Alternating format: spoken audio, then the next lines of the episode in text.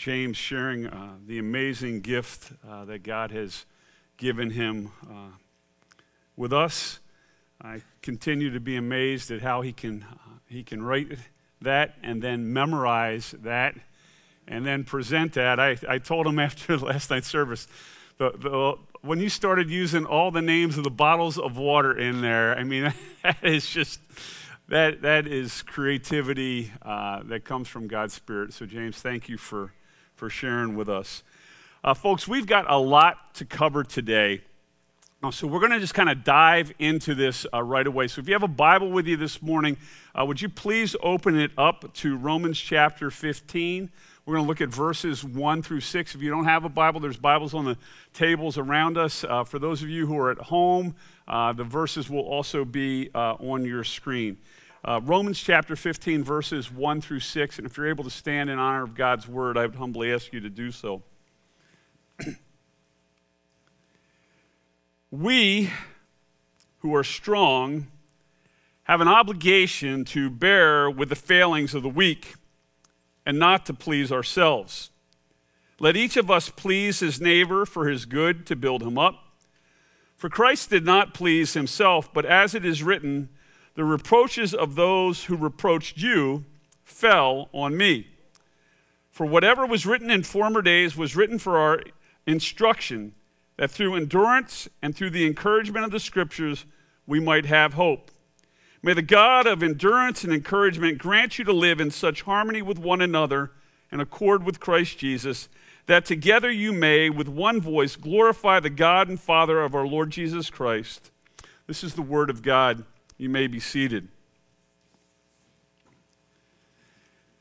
Now, the passage that we just read through uh, deals with a, a topic that is near and dear to, to my heart, and that is the topic of Christian unity.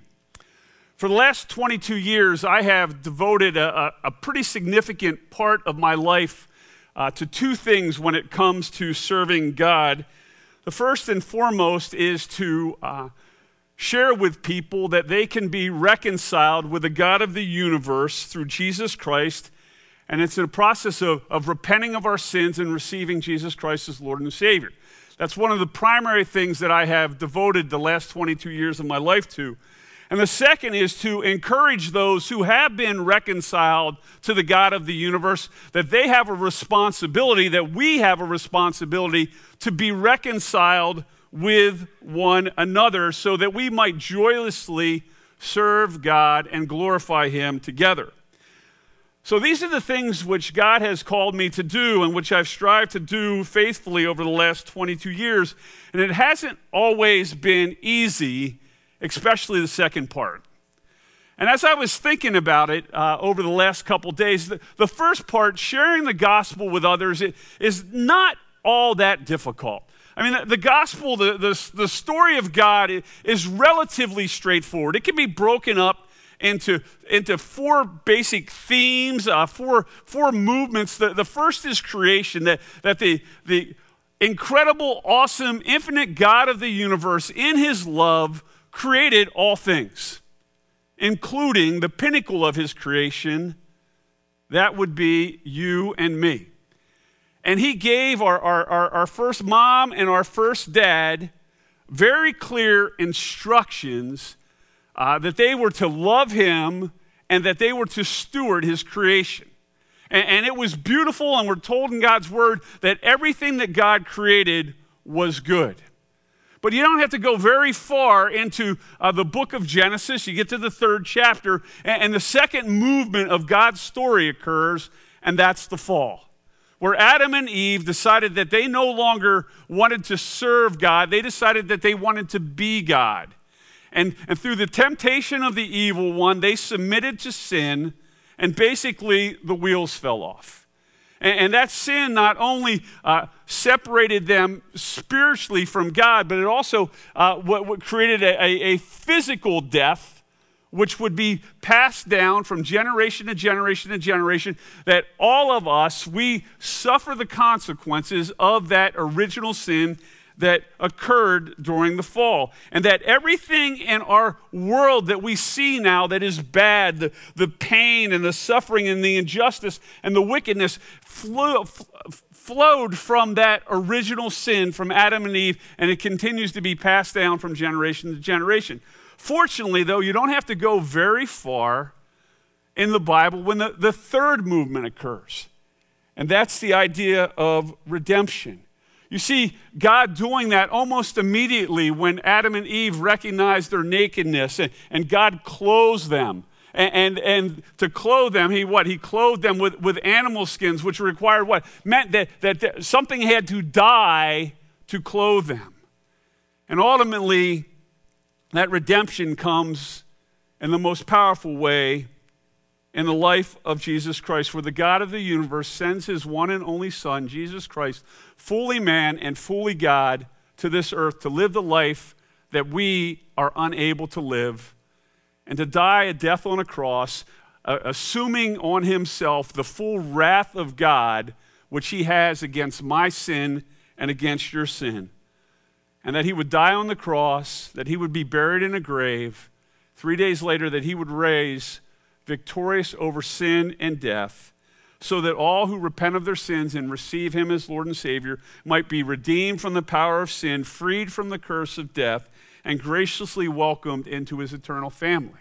So you've got this whole idea. You have creation, fall, redemption. And then there's this beautiful thing that, that we are all waiting for one day, which you know, may, may happen in, in, the next half hour. It may happen five years from now. And that's the whole idea of restoration, that there's going to come a day when Jesus will come back and we, when we least expect it, and he will redeem everything that sin and death has restored. And all who have trusted him, trusted in Christ will eternally live with King Jesus in the new heaven and new earth. And all those who persist in rebellion will be condemned to eternal death. That's what I've spent the last 22 years sharing with people. And communicating that, that great truth ha- has been relatively easy to do because I know that I'm responsible for the communicating part. God is responsible for the transforming part. It's God who has to, to draw people to himself. It's God who has to move to open up people's eyes and ears so that they might hear the gospel. And it's God who ultimately empowers them to repent and believe. And so as I considered this, I thought that that has not been that hard. But the second part has proven itself to be extremely difficult. Because once people are reconciled with God, sometimes they don't desire to be reconciled to one another. Christian unity is a challenge. Now, in order to, to talk about Christian unity today, I, I want to define it because the term unity and, and, and, reconciliation and all these other things have been co opted by our culture and have been twisted. So uh, I went and did a, a, little bit of research. I came across a, a great article on the Christian Coalition website by a, a young woman by the name of uh, uh, Quiana Aragon. And uh, she defines Christian unity in this way. She says Christian unity is the result of God bringing together people of differing ethnicities, backgrounds, and social classes into one family or one body by faith in Christ. And she continues and she says it's the God's Holy Spirit who unites us through the truth of God's word and through a shared mission and, and brotherly and sisterly affection and service and reconciliation with one another. That's Christian unity. That we share a, a common truth and a common mission and a common uh, uh, affection and service and a common reconciliation. That's Christian unity. Let me tell you what Christian unity is not, though. Christian unity is not uniformity. Unity doesn't mean that we have to give up our unique gifts or abilities or personal preferences or life experiences or genders or age or ethnic or cultural heritages. Because any call to unity that ignores our differences or demands blind allegiance isn't unity, it's called assimilation. Secondly, Christian unity is never devoid of justice. Christian unity doesn't sweep evil under the rug so that we can all just get along. Christian unity never pushes back against critique, nor does it dismiss conflict in the name of protecting unity while others suffer. But finally, this is the one thing that I discovered over the last couple weeks, which you figure I would have figured out maybe a lot sooner. But Christian unity is not a goal to be obtained, but rather it is a byproduct of something far greater. And that greater thing is Christ. When we come together as Christian brothers and sisters and we passionately pursue Jesus and humbly obey his commands, at the end of that journey, we find unity. And sadly, many people pursue unity simply for unity's sake. And in the process, they're forced to accept all kinds of ungodly behaviors and embrace all kinds of unbiblical beliefs just to maintain some kind of weak and false and impotent peace. So, if Christian unity is a byproduct, what are the behaviors or the convictions that, that have to happen in our lives for the byproduct to ultimately occur? And I believe in this passage that we've just read, we're going we're gonna find four convictions, four behaviors that, that ultimately, if we live them out, they will result in us living in Christian unity. I'll give them to you up front, well, then we'll slowly make our, well, probably quickly make our way through them. So, first of all, unity results when Christ followers have a common love for God's people. It results when we have a common dependence on God's Son, a common submission to God's Word, and a common commitment to God's glory. Let me say that again. Unity results when Christ's followers have a common love for God's people, a common dependence on God's Son, a common submission to God's Word, and a common commitment to God's glory. So let's work our way through this. Look again at verse 1. This is what it says We who are strong have an obligation to bear with the failings of the weak and not to please ourselves. Let each of us please his neighbor for his good to build him up. For the past two weeks, uh, Pastor Ben and, Mike Bongo have been, as they worked through chapter 14, they, they've been uh, talking about this whole idea that there are strong Christians out there and there are weak Christians out there. And they explain that, that these two terms aren't, aren't designed to show uh, someone's uh, worth or value or someone's lack of worth or value, but rather they were being used to identify two different groups of people who existed in the Roman church who had different perspectives on personal convictions and Christian liberty. The strong were, were those who, who understood the, that, that Jesus had, had given them freedom from the ceremonial uh, laws of the Old Testament. They realized that they were no longer tied uh, to laws that said what could and couldn't be eaten or what days needed to be celebrated or not be celebrated. And then the weak Christians, they're also Christians, but they hadn't fully grasped the freedom that Jesus had provided them. And as such, they continued to observe these ceremonial laws. They considered to continue to decide, hey, I'm going to eat this and not eat that. We're going to celebrate this day or not celebrate that day. And it created a disunity between those two in the church. Now, here we are again. We're in the beginning of chapter 15, and once again, we're talking about strong Christians and weak Christians. And as I was uh, preparing the message, I was considering how do I explain to a 21st century culture what it looks like to be a strong Christian in this culture and what it looks like to be a weak Christian in this culture.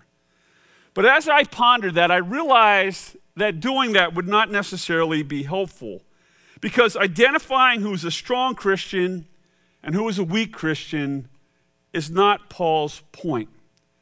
The point Paul is trying to get across is that if we are Christians who consider ourselves to be strong, then we need to figure out how in the world do we bear with the failings, our perceived failings of our fellow Christian brothers and sisters who we consider to be weak.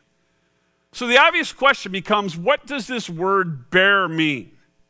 Does it, does it mean that, that, that I, as a strong Christian, need to tolerate, put up with, deal with those who are weak Christians? Well, to bear doesn't mean that. What to bear means in this context is that as strong Christians, we are to joyfully and lovingly come alongside those who we consider to be weak and take upon ourselves that which burdens them. And it's the exact kind of bearing that the Apostle Paul talks in in Galatians chapter 6 when he says this Bear one another's burdens and so fulfill the law of Christ. And let us not grow weary of doing good, for in due season we will reap if we do not give up.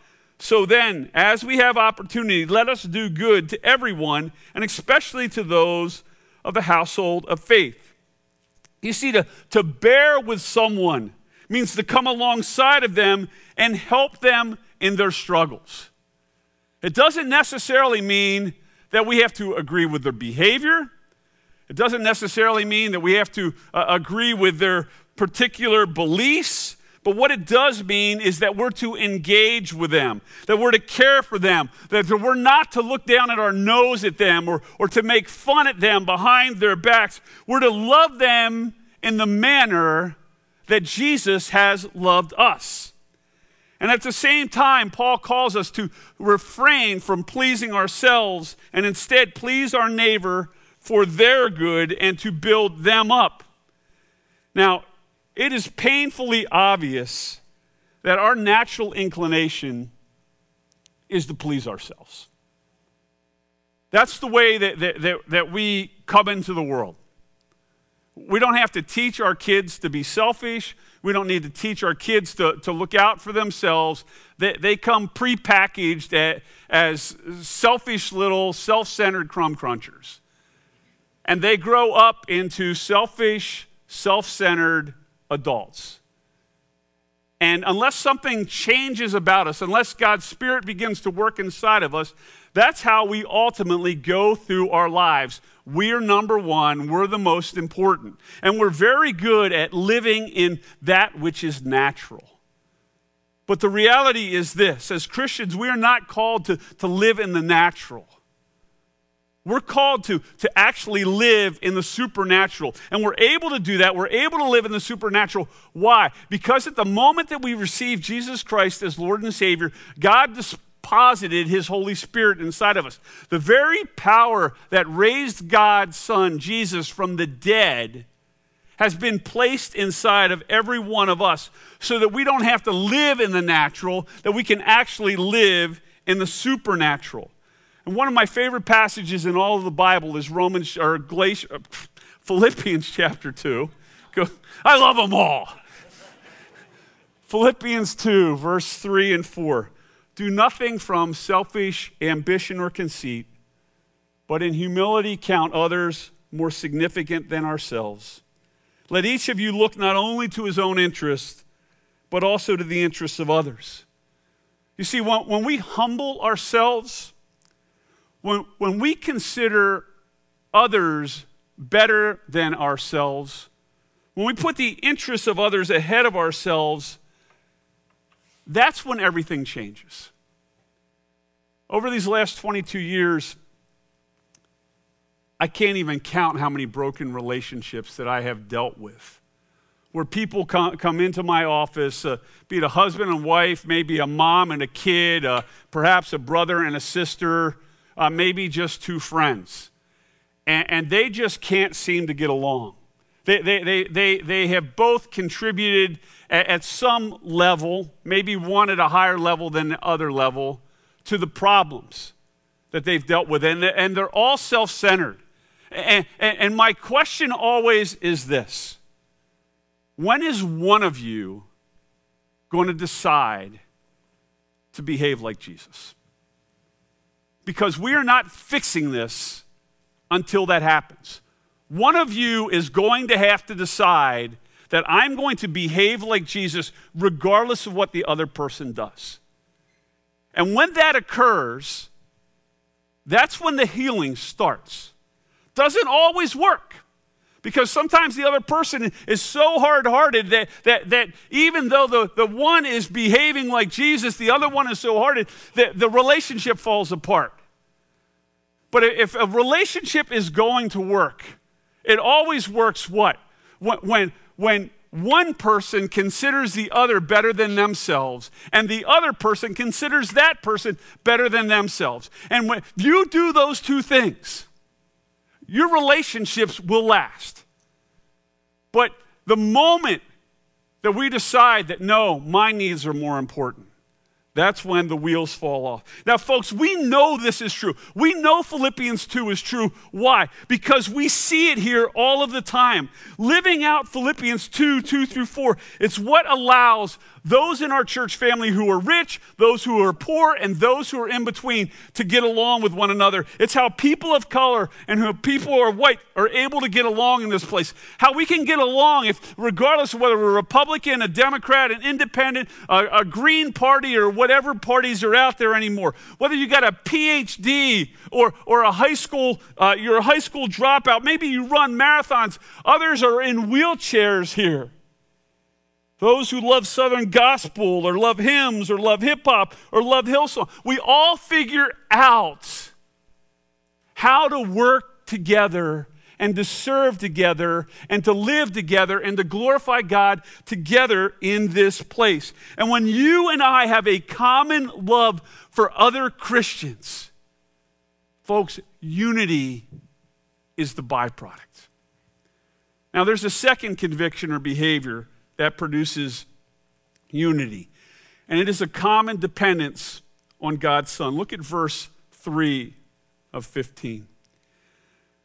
For Christ did not please himself, but as it was written, the reproaches of those who reproached you fell on me.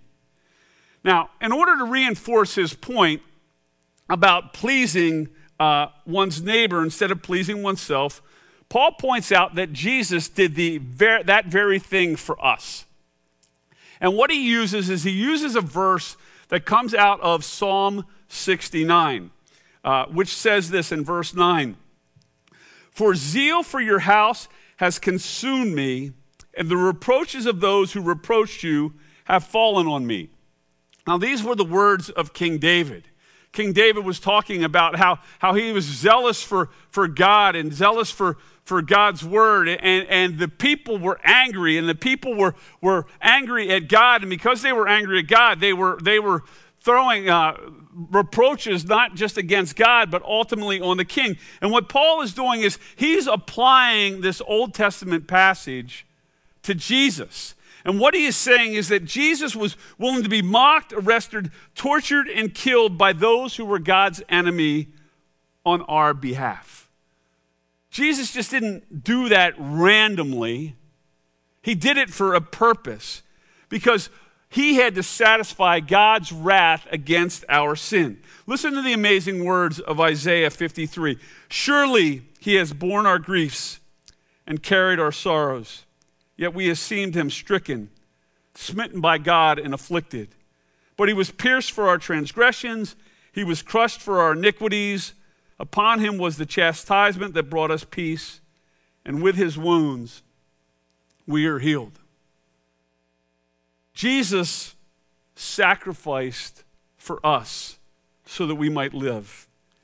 And when it comes to salvation, there's no question who's the weak Christian.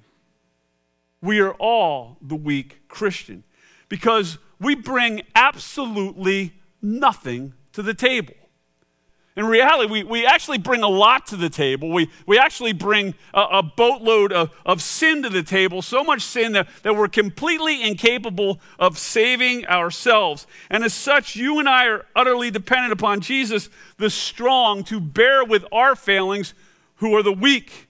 And we don't need Jesus to merely tolerate us. We need him to rescue us for our good. And we need him to build us up. And when we recognize that, when we recognize our complete dependence on Jesus, that we are the weak, it puts everything in perspective. We suddenly discover we are not all that we think we are. And when it comes to justifying ourselves, making ourselves right before the God of the universe through our own power, we're the weak, just like everybody else. We can't get to God on our own. We're incapable of earning our salvation. We need someone, and that someone is Jesus, to do it.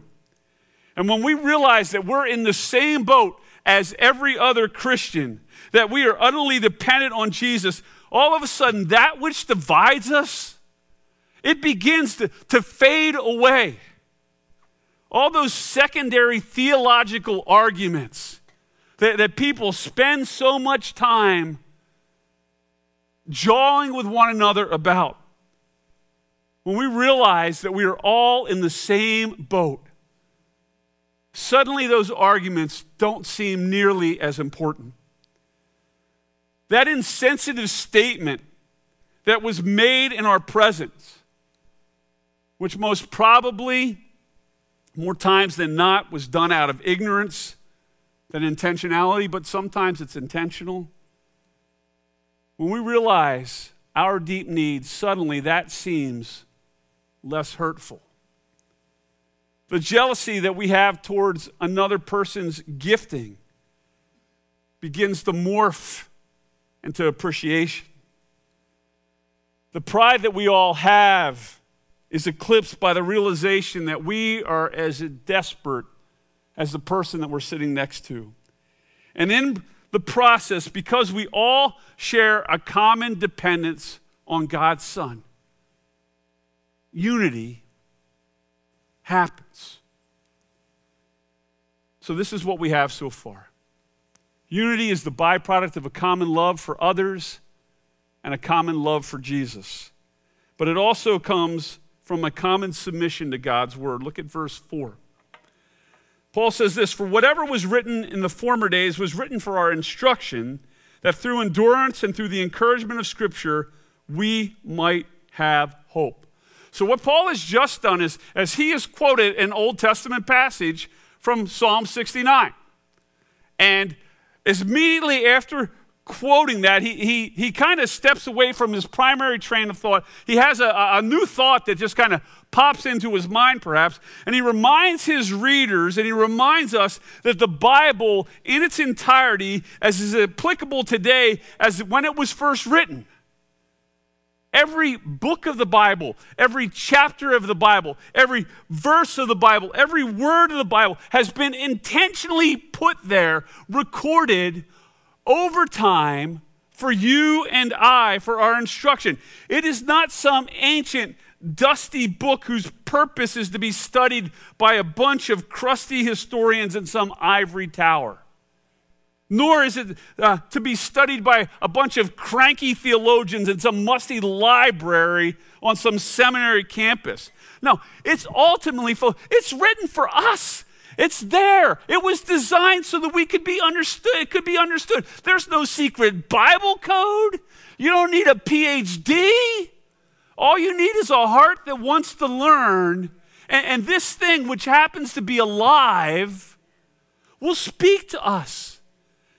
All of it is in here so that we might understand. And when we don't understand, what do we do? We come together in humility to figure out what it ultimately says. It's written for people who struggle with sin, who want to know and do the right thing, who desire to help others and not hurt others. Listen to the words of 2 Timothy. All scripture is breathed out and profitable for teaching, for reproof, for correction, and for training in righteousness. Why? So that a man or woman of God may be complete, equipped for every good work. You, we need this. We can't make our decisions based on what the world says. What the world says is completely contrary to this. You read this stuff It's like, love your enemy. The world's like, are you kidding me? But this speaks to our hearts. We need to study it and meditate on it. We need to memorize parts of it because when we do, something wonderful happens. God completes us and He makes us for every good work, but He does something else. Paul tells us that He uses it to encourage us and to help us endure in the midst of struggle. You see, when we're strong, it's the scripture's encouragement and endurance that helps us come alongside the weak and bear with them. And when we're weak, it's the encouragement and endurance of the scripture that allows us to receive the help from the strong with thankful hearts and not resentful hearts. And all of this produces hope. And isn't that what people are looking for? In the last 22 years, that's the one thing that, that has been the common thing from every person that I've ever talked to. They want hope. They want hope in their relationship. They want hope in their workplace. They want hope in, in, in, in what's going on between husband and wife, mom and dad, parents and kids for our community, our coworkers, our church family. They want hope for the future. And all of this flows what? When there is a common submission to the Word of God. And when we do that, when we submit to this, unity follows. and this brings us to the final conviction. Final conviction or behavior that brings unity is a common commitment to God's glory. Verses 5 and 6. May the God of endurance and encouragement grant you to live in such harmony with one another in accord with Christ Jesus that together you may, with one voice, glorify the God and Father of our Lord Jesus Christ. When uh, the pandemic was going on in, in its you know, I guess height, whatever, towards the end of 2020. Uh, Kathy and I, we uh, traveled with our daughter Nicole to a, a, wedding. I think it was held in, I think, November, if I'm not mistaken, and it was outside. Uh, we were in a tent. There were no sides on the tent. They had put heaters in there in a, a vain attempt to try to keep people warm. And uh, it was the uh, wedding of uh, we have dear friends, Tom and Janice Moser. They've been friends of ours since we lived out in Southern California in the, in the late 80s. And, and, their daughter, Kendra, uh, was born right around the same time as my son, Mike, was born. And, and we've just been just long friends since then. And, and so Kendra was, was getting married, and, and I had no role in the wedding.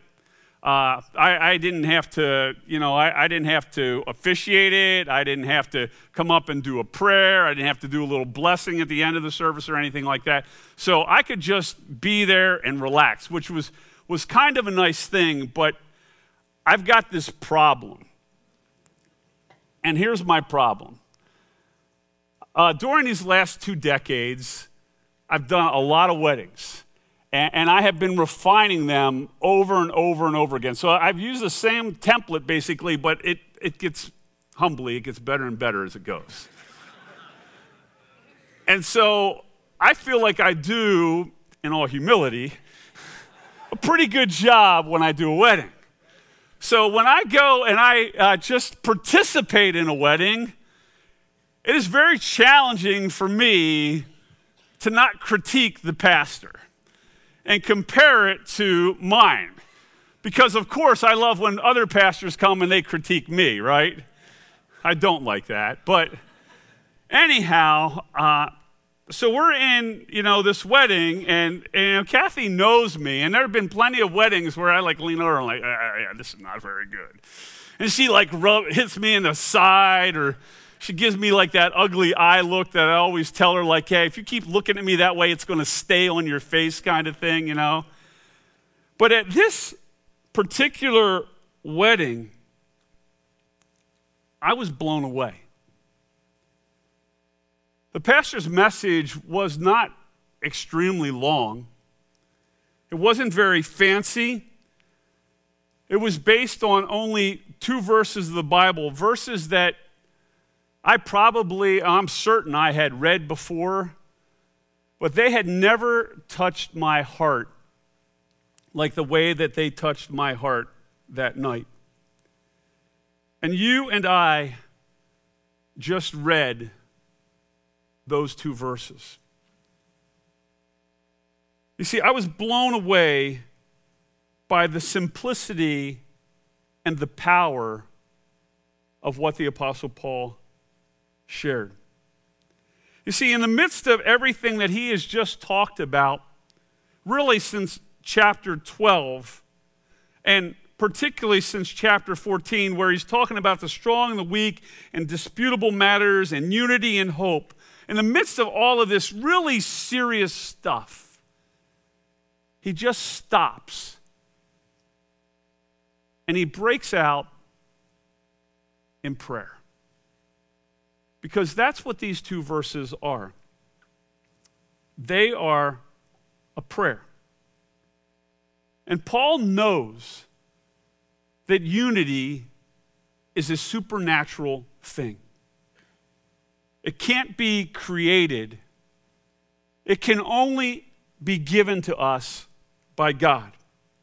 And God gives it to us for two purposes. Secondarily, He gives it to us so that we might be blessed. But primarily, He gives it to us so that He might be glorified.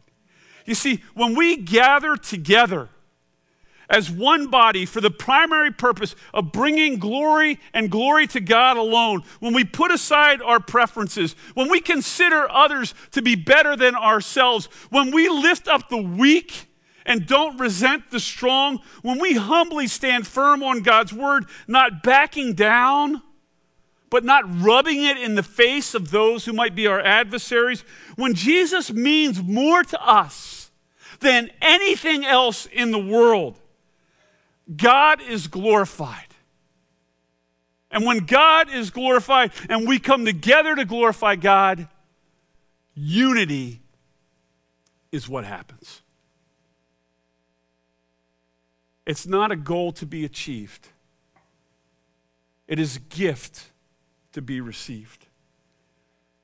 Now, Evan gave us a little picture of an attempt at, at demonstrating our unity in the process of glorifying God. Over the, the last several years, the last 22 years, one of the hallmarks of living water from the very beginning has been our commitment to bless our community. From the very beginning, we, we, we, we made it a point that, that we, we would never make anyone pay for anything that we did. So if we did some kind of outreach and we were doing something, we, we wouldn't try to, to raise money from it. We wouldn't sell subs or, or anything like that. We would just simply give away the love of God. And in the early days, we, we did that by, by giving away free bottles of water. This was 22 years ago. It was before really, I don't know of a lot of churches around here that were, were doing those types of things. And so we would go to community festivals, we would go to uh, big uh, down in Shipoke on, along the river. They in June, July they have a, a, a, huge yard sale. Thousands of people come. We're, we're, giving away water. As a matter of fact, this is this just came to my mind. Uh, we're giving away this water, and uh, the next day, or well, probably it took a couple days because of the mail. I get a letter in the mail from a pastor of a church who was there selling water. And he was furious with us because we were giving away water and, and, and, we, had, we had impinged on their fundraiser to help their church out. So the question is, how do you deal with that, right? So, so here's how I dealt with it. I, I, got with our, our, small group, but you know there was there were there were eight families that were part of our core group at that time. We hadn't even started having out you know church services yet, and we all got together and we're like, well, we, we gave out about 400 bottles of water, so we probably took about $400 of cash from this guy's church. And so we decided, we had no money as it was, but we wrote him a $400 check and said, dude, we weren't trying to, to mess you up. You know, we are just trying to bless people, you know? And, and, and we've been doing that kind of stuff. Uh, we, we, would, we gave away water in the Harrisburg Mall when the Harrisburg Mall used to be the Harrisburg Mall. Uh, you know, we would wash cars for, for free and not take any money. As we, we grew, we did community coffee houses and festivals, and, and you guys have been parts of that. Uh, over the years, we, we've given away tons, literally tons and tons of food in our food pantry, and we fixed countless cars in our car repair ministry, and we pour tens of thousands of dollars of relief into our community every year. But there's one thing that we have never, ever done, and that was to shut down things and go as one body and just serve, not designed to bring a single person to living water. Because the reality, all of these things that we have done in the past, while, while they're designed for the community and, and while they're designed to be altruistic, there, there is an underlying thing there, especially in the early days, was what? We're trying to get our name out, we're trying to get people to come to living water. But not next Saturday, but the following Saturday, we're going to do something that's not designed to get a single person to come to living water. We're simply going to go to, uh, into our community. We're going to work with Wild Heart Ministries, which is down on the hill, and, and a number of other churches, and we're just going to serve. And so we're, we're, we're not having a Saturday night service two weeks from now, and uh, we're not going to have a 9 o'clock service on uh, Sunday morning two weeks from now. We're not going to have an 11 o'clock service on Sunday two weeks from now because we're all going to come together and we're going to serve on Saturday. That may be for some of us, might be for an hour. For some of us, it might be for the whole day. It's been designed so that uh, young kids can participate in it. So if you've got a, you know, a kindergartner, they should be able to do it as, as much as you've got a, a senior citizen. We're gonna, we've, Mike Bongo's worked all of this stuff out. Uh, there's a, a website up there. You go out to Living Waters website slash service. You can register online. And so that's going to happen on Saturday. And then what we're going to do on Sunday morning, we are going to have a service. We're going to have a 10 o'clock service. So one that's not comfortable for the 6 o'clock on Saturday night people, one that's not comfortable for you 9 o'clockers, and one that's not comfortable for our 11 o'clockers. We're going to come together at 10 o'clock. And the service is going to be an hour, and, and all 600, 700 of us are going to come and fill this room that seats 500 people. That's the game plan. Because I was thinking, like, hey, we need to get more seats. But then I was thinking, like, you know, when there were five loaves and two fishes, they didn't try to get more, more fishes and loaves. They just went with Jesus could spread it out. So we're going to figure it out how to make that happen here. But we're going to we're going to just go into our community and we are going to, to serve together. That's the game plan. It's nothing super fancy. It's just like how can we do this completely as a church family with, with nothing to, for living water to get anything out of at all other than showing that we love others, we love God, we love His Word, and we desire to glorify Him. Let's pray together. Lord God, you are good. Thank you for this time. Thank you for uh, the truth of your word. And Father, thank you for uh, this unity that Jesus prayed for in, in, John 17. He prayed that we might be one as he and you are one, Father. So, God, do that in the midst of our church family. Lord, we know that we're going to make mistakes, that we're going to hurt one another's feelings. Help us, Heavenly Father, to be wildly kind and generous and forgiving. Lord, bring us together people from every different ethnicity, from every different background, from every different economic status and ability. Lord God, bring us together so that you might be glorified in the process that we might be blessed. And now, Lord, as we uh, take this offering, Father, thank you for, for those who give online. Thank you for those who give through the mail, for those who give in person.